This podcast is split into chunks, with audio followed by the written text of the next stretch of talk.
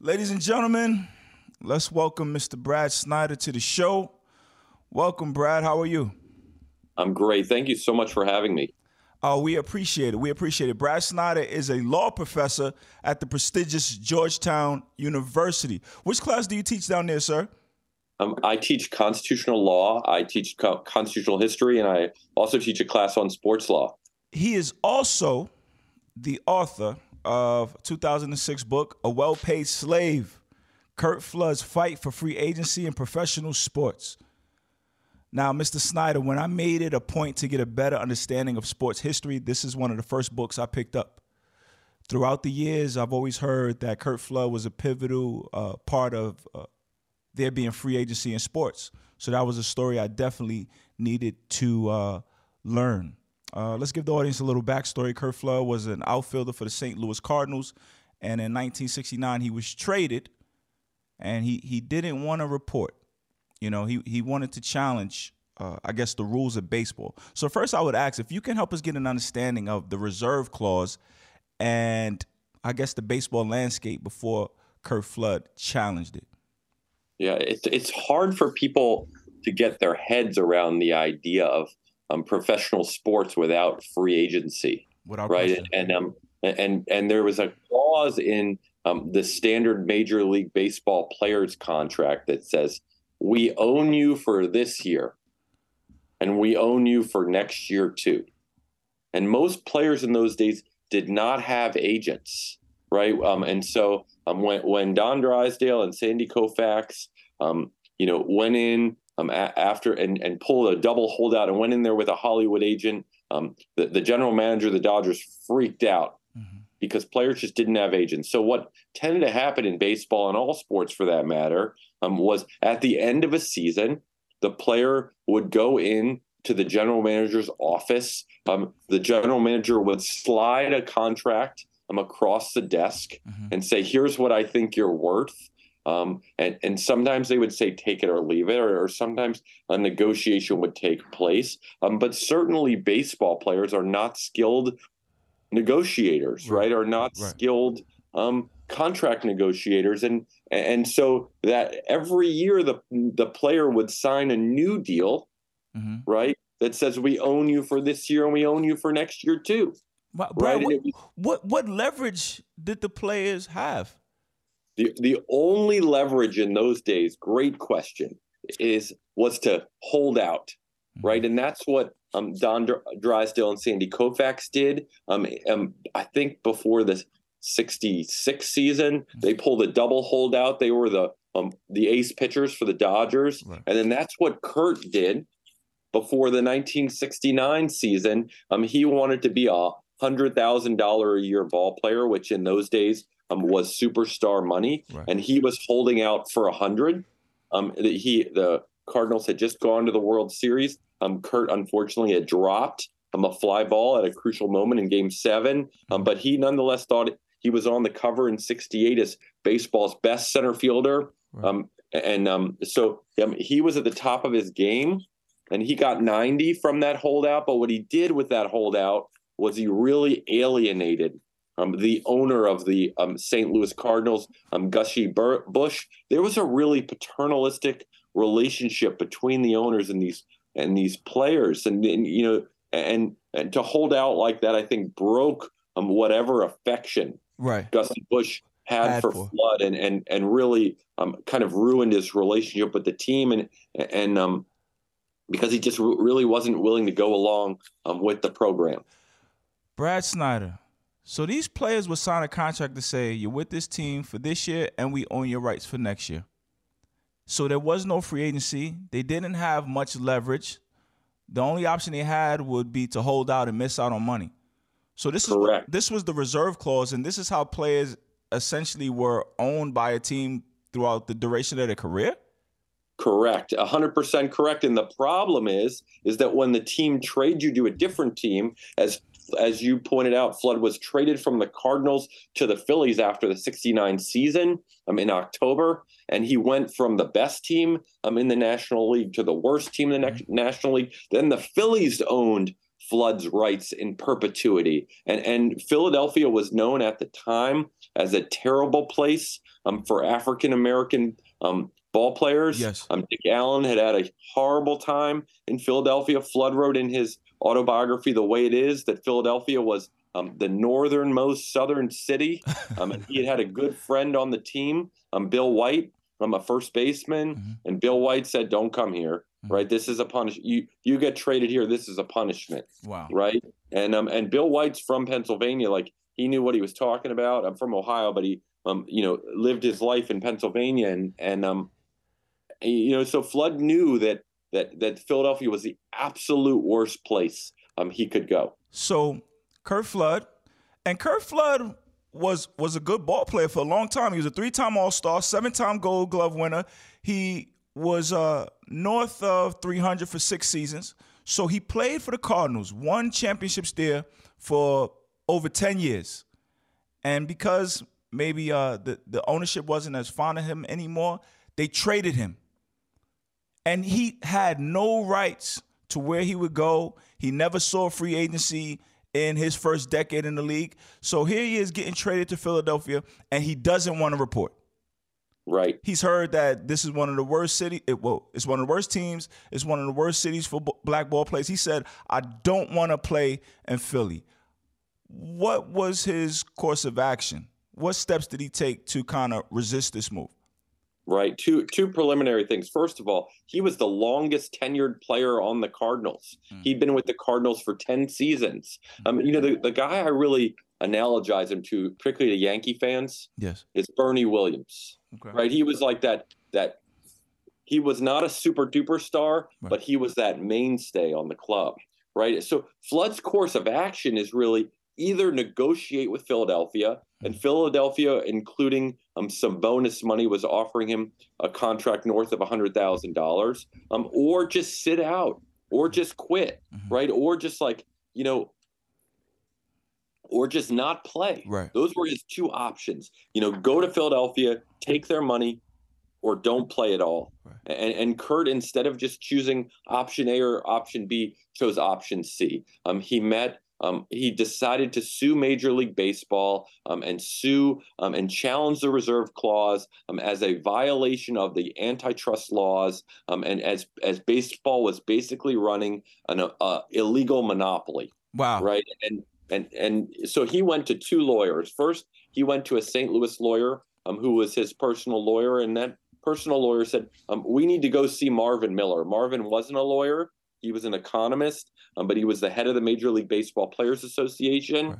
and um, miller said to flood when they met he said this is a million to one shot this this lawsuit and i'll explain why it was a million to one shot in a minute he said and even if this million to one shot comes home you'll never see a dime.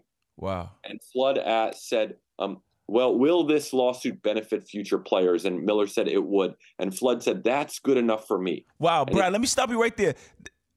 Curt Flood was one of the higher paid players in the league. And he was willing to take this sacrifice for the betterment of not only his peers, but future players. Correct. And the reason why I wrote this book, A Well Paid Slave, is to figure out why. Why would someone throw the career away? Yeah. right? Why would someone, you know, Flood could have played out the string even if he only had three or four years left. He left at least two hundred fifty thousand dollars on the table. Um, why would somebody, in a kind of altruistic fashion, Yeah. do something only to benefit others? And and that's what I really kind of set out to kind of figure out. What did his peers think of him going up against the reserve clause, the system that had been in place for baseball for over 50 years? What did they think? This was a really shocking thing to me. There was not universal support among his fellow players. Um, there was such a culture of fear, Mhm. and there was such a power imbalance between the owners and the players. Um, Curt Flood's best friend um, on the St. Louis Cardinals was their ace pitcher, Bob Gibson. Mhm. Right? They were, you know, they, they were best friends. And, and Gibson would not speak out in favor of Flood. He said, "Buddy, I'm behind you, but I'm hundred yards behind you." because here's what here's what Bob Gibson knew. Willie Mays got traded. Hank Aaron got traded. Frank Robinson got traded. Right? These are all the black superstars I'm in the game at the time. No one was untradeable in those days, particularly right. a star player late in his career. There were other players. This was really shocking to me. Harmon Killebrew of the Twins mm-hmm. and, Carl Yastrzemski of the Red Sox. Um, they spoke out against Flood law, Flood's lawsuit um, because they were so under the thumb and beholden to their respective owners, and they couldn't envision a life with free agency and, and what that would do for them. And they just thought, and Carl Yastrzemski said to me, I talked to him for the book. He said, Mr. Yawkey was good to me. The owner right? of the Red Sox, yeah. The owner of the Red Sox, Mr. Yawkey was good to me. Well, what I didn't have a problem with the current system um, because um, I knew that Mr. Yawkey would take care of me. Wow. Right. So people were comfortable in uh, the current arrangement, which makes right and which and makes Curt Flood afraid. Other people right? were afraid, which makes Curt Flood's story even that more amazing. The the sacrifice, and this is what I want to bring home to the audience. Like Curt Flood was making some money. He was one of the higher paid players. So this truly, I guess, selfless and altruistic act is phenomenal. Phenomenal. Um, his players, his peers, they were arguing against free agency. In 2022, that that sounds crazy. That that baseball players, athletes were arguing against free agency. Yeah, and, and, you know they just couldn't. It's hard to see the future, right? Yeah. It, it, it's, it's hard to see like an alternate universe. And I'll, I'll tell you um, when the players started to see um, what Curt's you know visionary genius was all about. When um, Charlie Finley reached Catfish Hunter's contract um, in 1974, an independent arbitrator ruled um, that Catfish Hunter was a free agent, mm-hmm. and then Catfish Hunter signed with the Yankees for 1.9 million dollars, and that's when everybody realized, oh, that's right, that's what we can get in free agency if we can negotiate um, with the team of of our choice, mm-hmm. right, and, and and go to the highest bidder, and not just with the team that owns us for life. Curt Flood and Marvin Miller, who was heading the uh, Players Association at that time, their case eventually got to the Supreme Court. What can you tell about the proceedings uh, that happened at, at, at, that level? It was it was kind of a crazy Supreme Court argument, and the reason why it was a million to one shot was because there were two Supreme Court cases um, that had already been decided, one in 1922 and one in 1953, um, that said baseball was exempt from the antitrust laws. Mm-hmm. And it's a complicated legal story, um, but basically, Oliver Wendell Holmes in 1922 said baseball wasn't interstate commerce, that it was just a local operation. Right, each game was just a local operation, and and he therefore um, said it didn't qualify under the antitrust laws, and the Supreme Court upheld that again um, in 1953 and said if Congress wants to change it, it's up to Congress. Um, but baseball was the only professional sport and really the only business um, that was exempt um, from um, the antitrust laws, which was why it was going to be so hard to win. Oh, so hard to win. Brad, what was uh, baseball's argument to keep the reserve clause? Because we talked about some people being fearful, but there were some people that really believed the reserve clause was necessary. And if free agency was to happen, that would be the end of baseball. What was the argument for the reserve clause? Right. The, the, the public line, right, to the American people was Curt Flood's trying to destroy the game of baseball, right? That, that this will be the end of baseball as we know it without the reserve clause. Um, the owners were even saying that they would have to go back to barnstorming, that they would be unable to have, you know, a 154 or 162 game schedule um, with, with a with um, free agency. Um, and but their legal argument was somewhat different. Their legal argument was this was a labor issue, like a collective bargaining issue mm-hmm. between the union and management. This was not an antitrust issue, and we can be reasonable at the negotiating table. And they had to eventually put um, their money where their mouth was in that regard. Because during Curt's trial in 1970, uh, Marvin Miller was negotiating um, the 1970 Basic Agreement, and they got two really important concessions um, out of that collective bargaining agreement. One was they got an independent arbitrator to decide all grievances, mm-hmm. which was huge. Right. Um, in the past, um, the the commissioner decided all um, the grievances, and he just works for the owners. We see that in the NFL, where Roger Goodell has the last word on on grievances um, in the NFL to this day. Yes. Right. And it was that independent grievance procedure that allowed Catfish Hunter to become a free agent in '74, and that allowed Dave um, McNally and Andy Messersmith to come to play out that option year. Mm-hmm. Play without a contract for a year and test the reserve clause as simply a one year option and not a lifetime option. Yeah.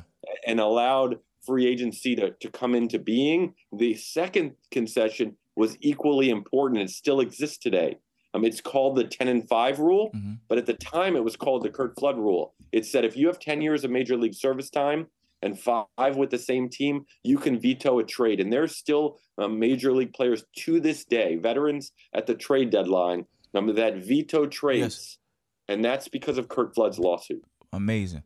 Amazing. With the Supreme Court case, no active players would come out and speak on behalf of Curt Flood. But he was able to get a retired player to come and speak on his behalf, the great Jackie Robinson. Yeah. To, to me, that, that was the highlight of my whole book, right? so there was a trial um, in federal district court in lower Manhattan, and all these former players and owners spoke out in favor of the reserve clause, and only um, three people testified on Curt Flood's behalf besides Marvin Miller. Um, one um, was um, a former um, player and general manager and owner, Hank Greenberg. Mm-hmm. Um, two was another former owner, um, Bill Veeck, who was great on both race and, and, and labor. Mm-hmm. And third was Jackie Robinson, and, and Jackie Robinson was Curt's hero.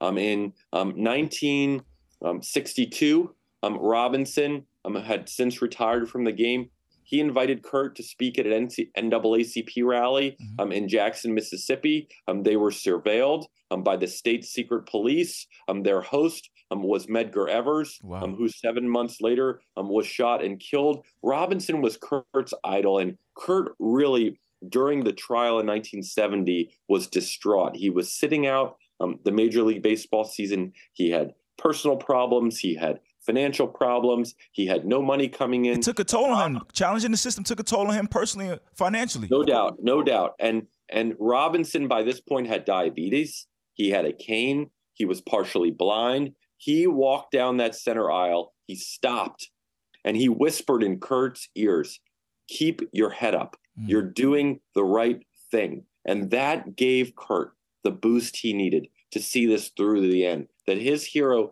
Jackie Robinson, not only would tell him to keep his spirits up, but then would take the witness stand and say, there is no need for the reserve clause. I just want to make one other point about Jackie Robinson because I think he's the most fascinating person in sports history.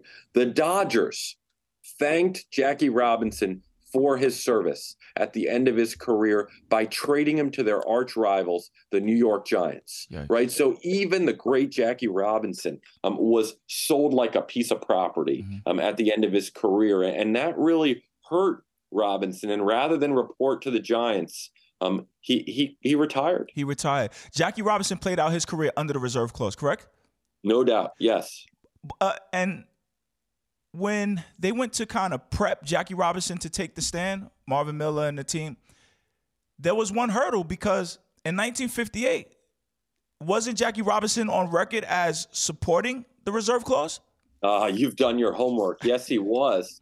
Right. Um, J- Jackie Robinson had testified um, before Congress um, that they should have a reserve clause. Um, but I, I, think between 1958 and and and 1970, um, Jackie Robinson realized that um, Branch Rickey had really, um, I think, deceived him about the need for a reserve clause, and his eyes opened up. And I think Robinson was also hurt.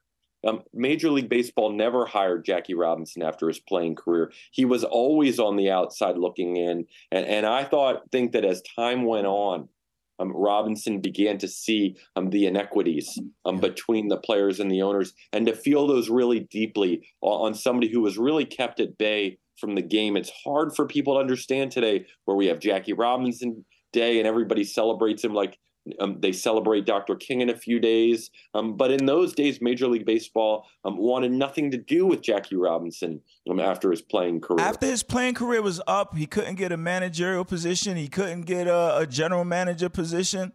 No, he went and worked for Mr. Coffee, right? Like yeah. he went and worked um, as a businessman in private business um, because um, he was deemed as too much of an independent thinker mm-hmm. um, to, to, to, to be in the game of baseball, right? He refused to be a yes man, right. right, for the owners. He was such an iconoclast. Robinson was, and and really outspoken and really fearless, and and that's really um, I think his testimony at Curt Flood's um, lawsuit reiterates that. You know, Indeed. just that fearlessness and and willingness to go against the grain. Um, that epitomized Robinson's whole career and Flood's too, for that matter. I mean, I wrote that he's the next generation's Jackie Robinson. For sure, and that's that, that, like that like Robinson brought us racial equality and rate and and and Flood brought economic freedom to the players. Wow.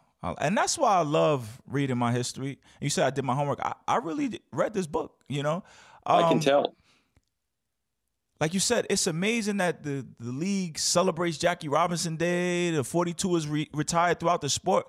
But in his post playing days, he couldn't get an opportunity in baseball. You know, and I, I think that's important to know. Curt Flood, Marvin Miller, head of the baseball union, they went, they had their case heard at the Supreme Court, but they lost. They lost.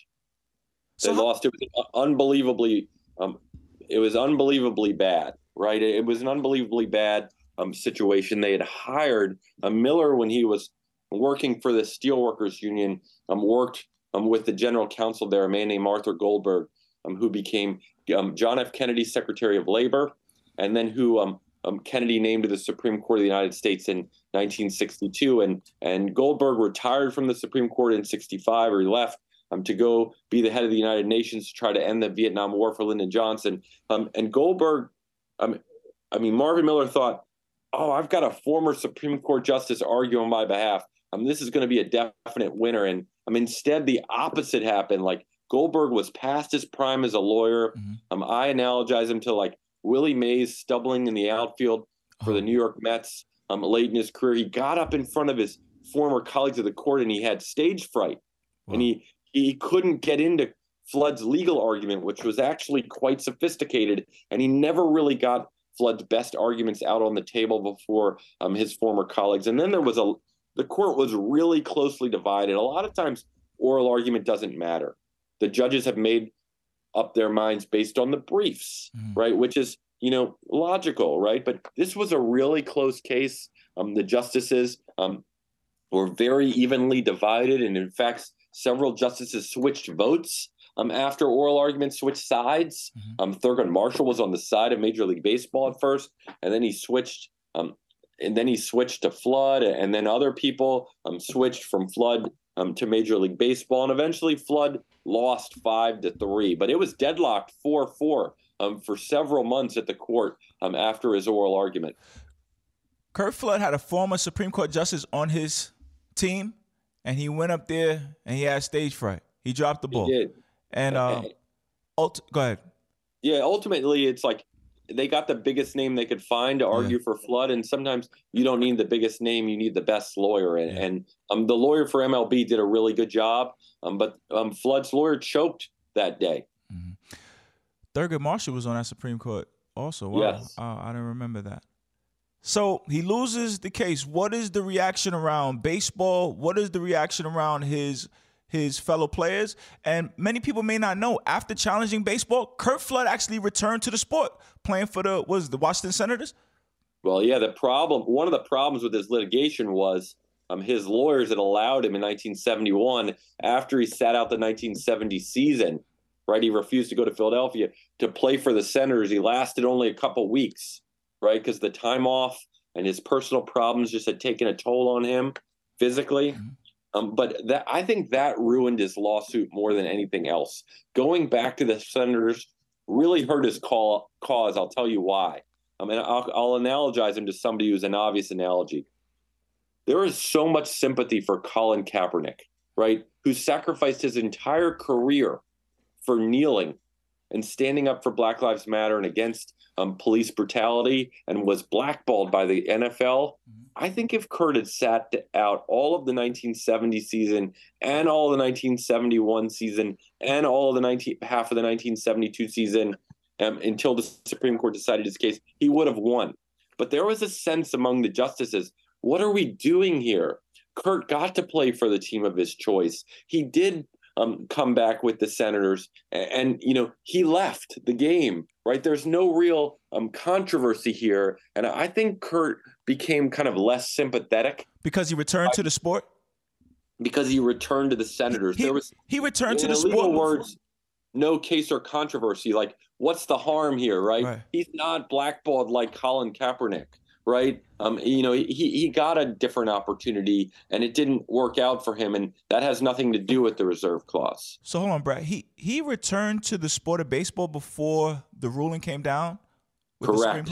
Wow, that Correct. that would hurt his case. Yeah, that hurt his case, and his lawyers um, had MLB um, sign an agreement saying this doesn't um, moot his case, and this doesn't make his case irrelevant. But that was really another error by Arthur Goldberg, as big as um, the one at oral argument you know, you should he should have advised Curt, hey, if you want to be um, the most sympathetic plaintiff um, in front of the justices of the Supreme Court of the United States, um, you need to keep sitting out mm-hmm. um, because this is, I mean, he's signed for the Washington Senators for $110,000, right. right? That doesn't make him look sympathetic. And there's hard to see how he was harmed by the reserve clause at that right. point. Real quick, how did he get from Pencil, uh, the Phillies to the Senators? Well, I think the Phillies um, that's a great question. I, the Phillies relinquished his rights and sold his rights to the Senators um, once they knew that that that Flood wasn't going to report. Mm-hmm. Uh, and I think Major League Baseball really urged the Phillies to give his rights to the Senators because they wanted um, Curt back in the game right. to try to make his lawsuit irrelevant. Right. So when he went to the Senators, he was out of shape. Uh, he, he just wasn't the player he was anymore, mentally, physically. So eventually his career came to an end after a few weeks with the Senators. What were those years like after baseball? Because he lost his Supreme Court, but eventually free agency would take place after Curt Flood was already retired. Right. What was that like for him when well, free agency did come to to pass? So, so those are two different questions, and let me take the first one about um, what happened to him afterwards. Um, Flood left the Senators in 71 um, and exiled himself. Um, first to Denmark, um, but but um, in, in 70, and then he came back to the Senators from Denmark. But then from the Senators, he left for Mallorca, Spain, which is an island um, off the coast of Spain. Right. And um, he really um, he was a functioning alcoholic for a lot of years, mm-hmm. and I think like a lot of baseball players were. Right, if you look at Mickey Mantle and others, right, they were functioning alcoholics. Mm-hmm. Um, and you take away baseball from Curt, and he becomes a non-functioning alcoholic, right? And and I think alcoholism took its toll. Um, he didn't have any money. I mean, he became pretty destitute. Um, and he came back to Oakland, his hometown, um, in in '76 in really bad shape. Mm-hmm. Um, in really bad shape. The American consulate um, in Spain um, eventually had to get him um, out of Europe um, and back home because he had no money. And so um, this was a really dark time for him. And he um, fought a battle against alcoholism, which we all know is disease, mm-hmm. um, you know, and, and, a tough disease. And it took him about 10 years to conquer um, alcoholism. Um, but I would say this about, you know, Catfish Hunter becomes a free agent two years after Curt's lawsuit because of the things Curt fought for. Messersmith McNally three years after Curt's lawsuit. And then the floodgates open, no pun intended. And lots of guys um, became free agents because of the 1976 um, collecting collective bargaining agreement. But Flood was not bitter about those guys. Um, he was not bitter at all. In fact, um, he he was very supportive about the million dollar contracts, um, multi million dollar contracts these players were getting. Wow. Um, you know, he he like when Roger Clemens um, signed a deal, Flood um, was happy for Roger Clemens, mm-hmm. right? He said um, he said actors um, make a mil- a million dollars a picture or five million dollars a picture. Why can't ball players make a million dollars a year or five million dollars a year. He never was resentful mm. that he never got a dime from his lawsuit and that other players made millions from free agency. Um, he thought um, that the more freedom, the more power, and the more money mm-hmm. players had, the better. And I've said this in a lot of different places, but I, I think like what would have made Flood thrilled was to see LeBron James on national television say, you know, with the decision show on ESPN, right? I'm taking my talents to South Beach, right? That's the culmination of everything Flood was fighting for, mm. right? That to to um, take away to balance out the power between the owners and the players, um, and and to really um, the players are the ones that the fans are coming right. to see, for sure, and. And um, you know, I think LeBron James's decision show was really the culmination of everything um, that Curt fought for. Yeah, for sure. Curt Flood died in what, 97?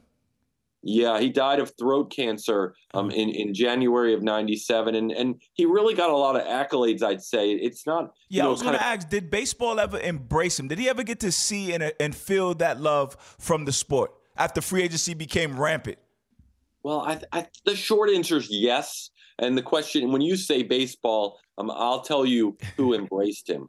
Right during the 1994 baseball strike, um, the players um, invited them to speak at one of their meetings in Atlanta, um, and he was given a huge standing ovation wow. by the players at that meeting um, in Atlanta in '94. He was also featured um, in um, Ken Burns' baseball documentary, and you can go back and watch it. Um, Curt's an incredibly eloquent and smart guy, and, and you should listen to him talk about his lawsuit. And that really revived a lot of interest in Curt Flood, that baseball documentary. And then um, President and Mrs. Clinton um, invited all of the um, talking heads and the people in the documentary to the White House, mm-hmm. um, and he got to meet President and Mrs. Clinton. So uh, this short answer is yes. He got his due from some segments um, of the baseball world, right. Um, but um, in other ways he didn't. And in other ways, I mean, the union um, never got Flood a job. Wow. Um, you know, and, and you know, he never got a job in Major League Baseball after a brief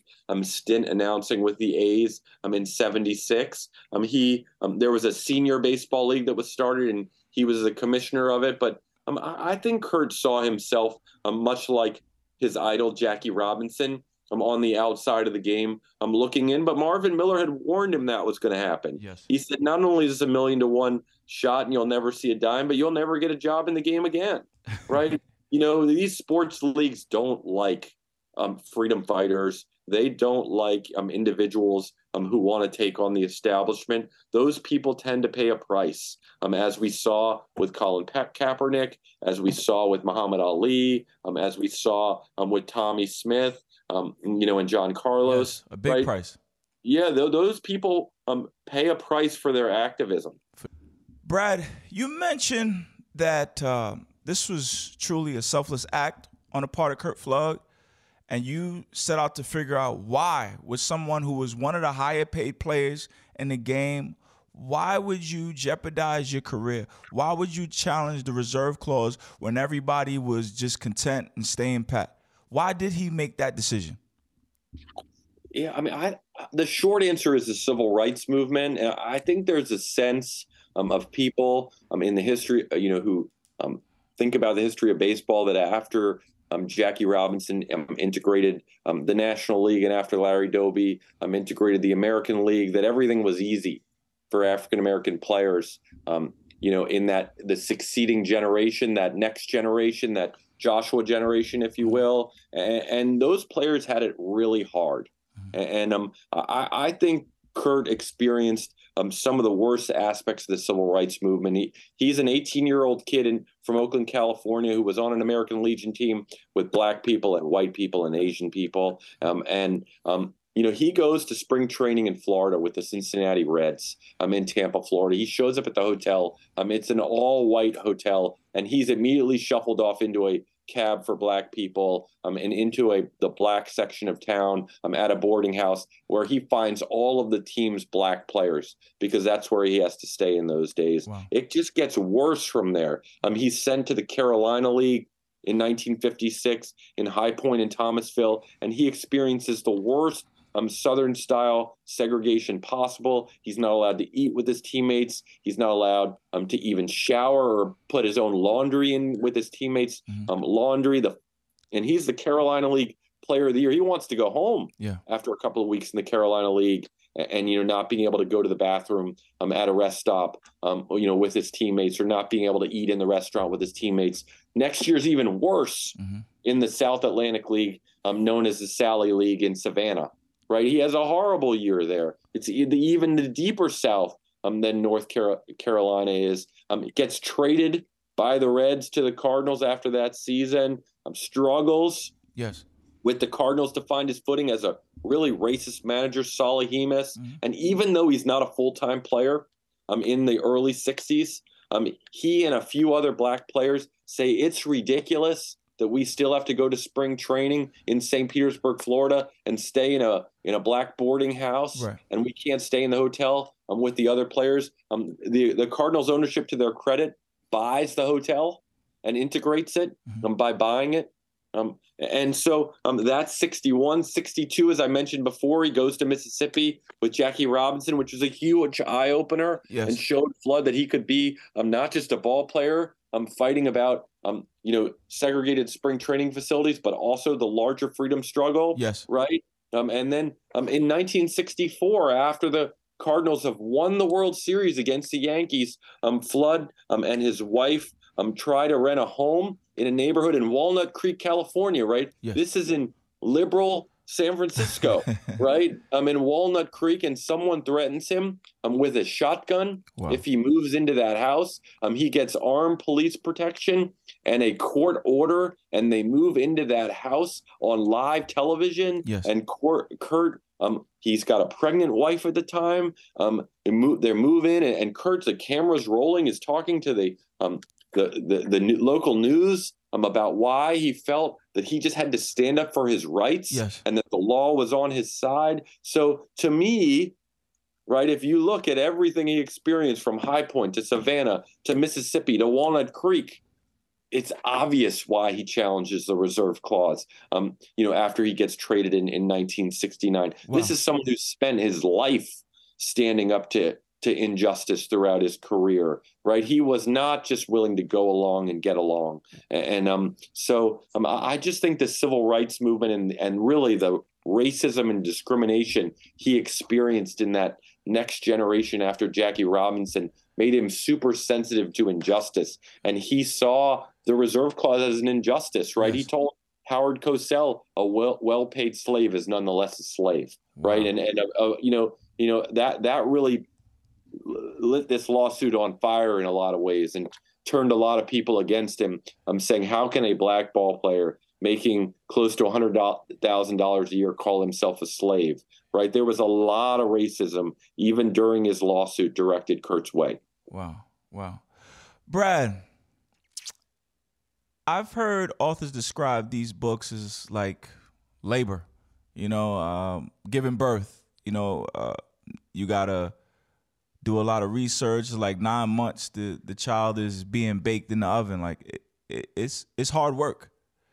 And what's evident from you is your passion. You know, even as you speak about this. So I want to ask you, like, why did you decide to take on this project? Some would say this is Black history. This is like, why did you choose to tell this story?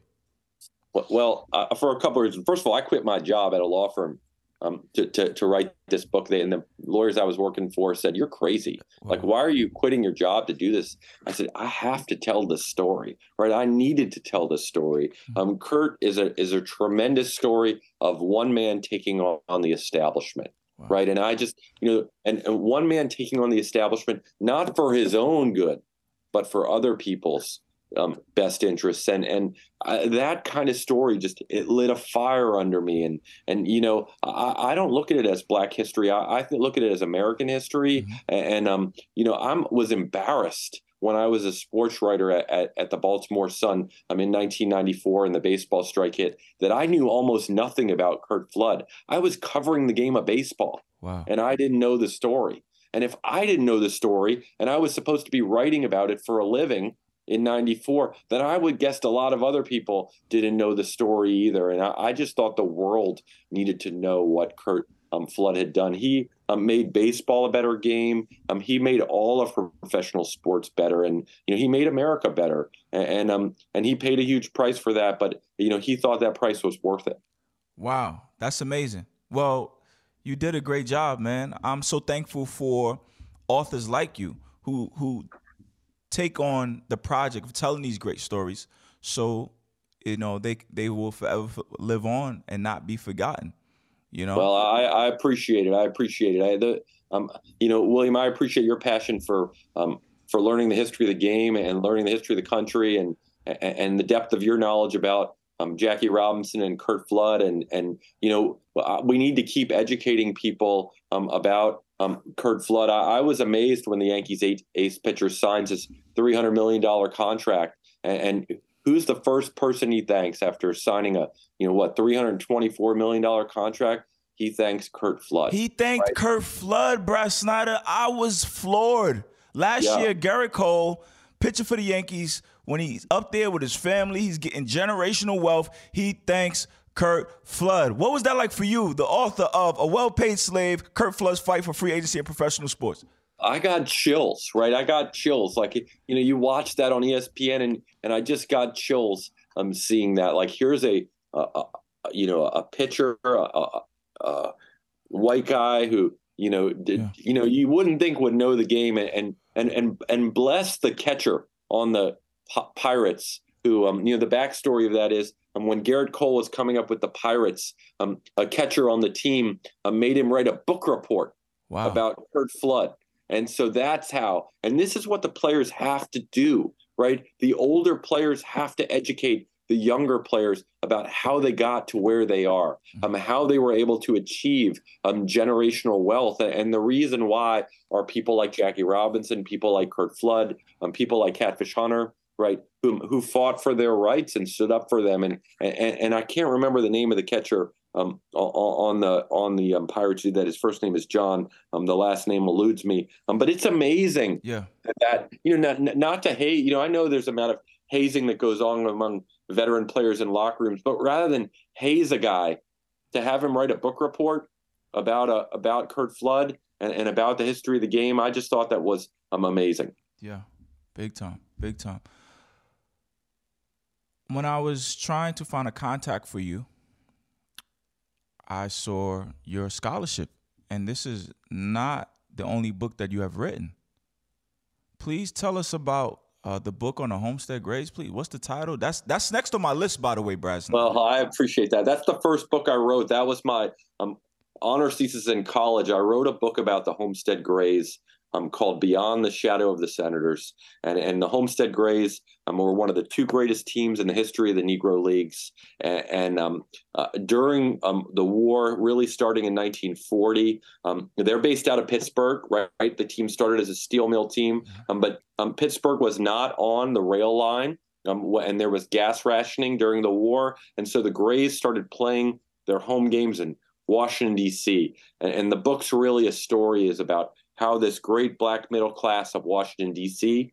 Mm-hmm. and and and really working class black people in Washington D.C. um embraced this ball club, and they and they ha- had the best team in the Negro National League. And, and the irony is the um, Washington Senators um, were the worst team, right?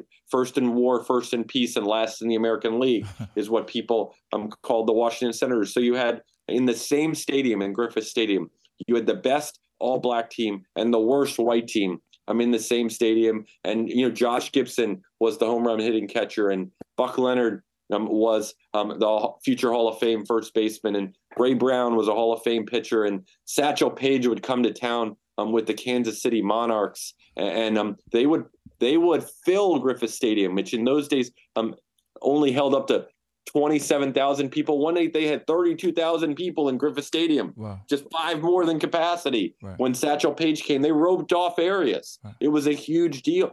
And, um, you know, these guys should have been in the major leagues. And, and, you know, I say this all the time all the stats before 47 are illegitimate, right? Because half the talent wasn't allowed to play. Right. And right? with the Homestead Grays, the, there was a, a, a movement to try to get the whole team integrated into MLB?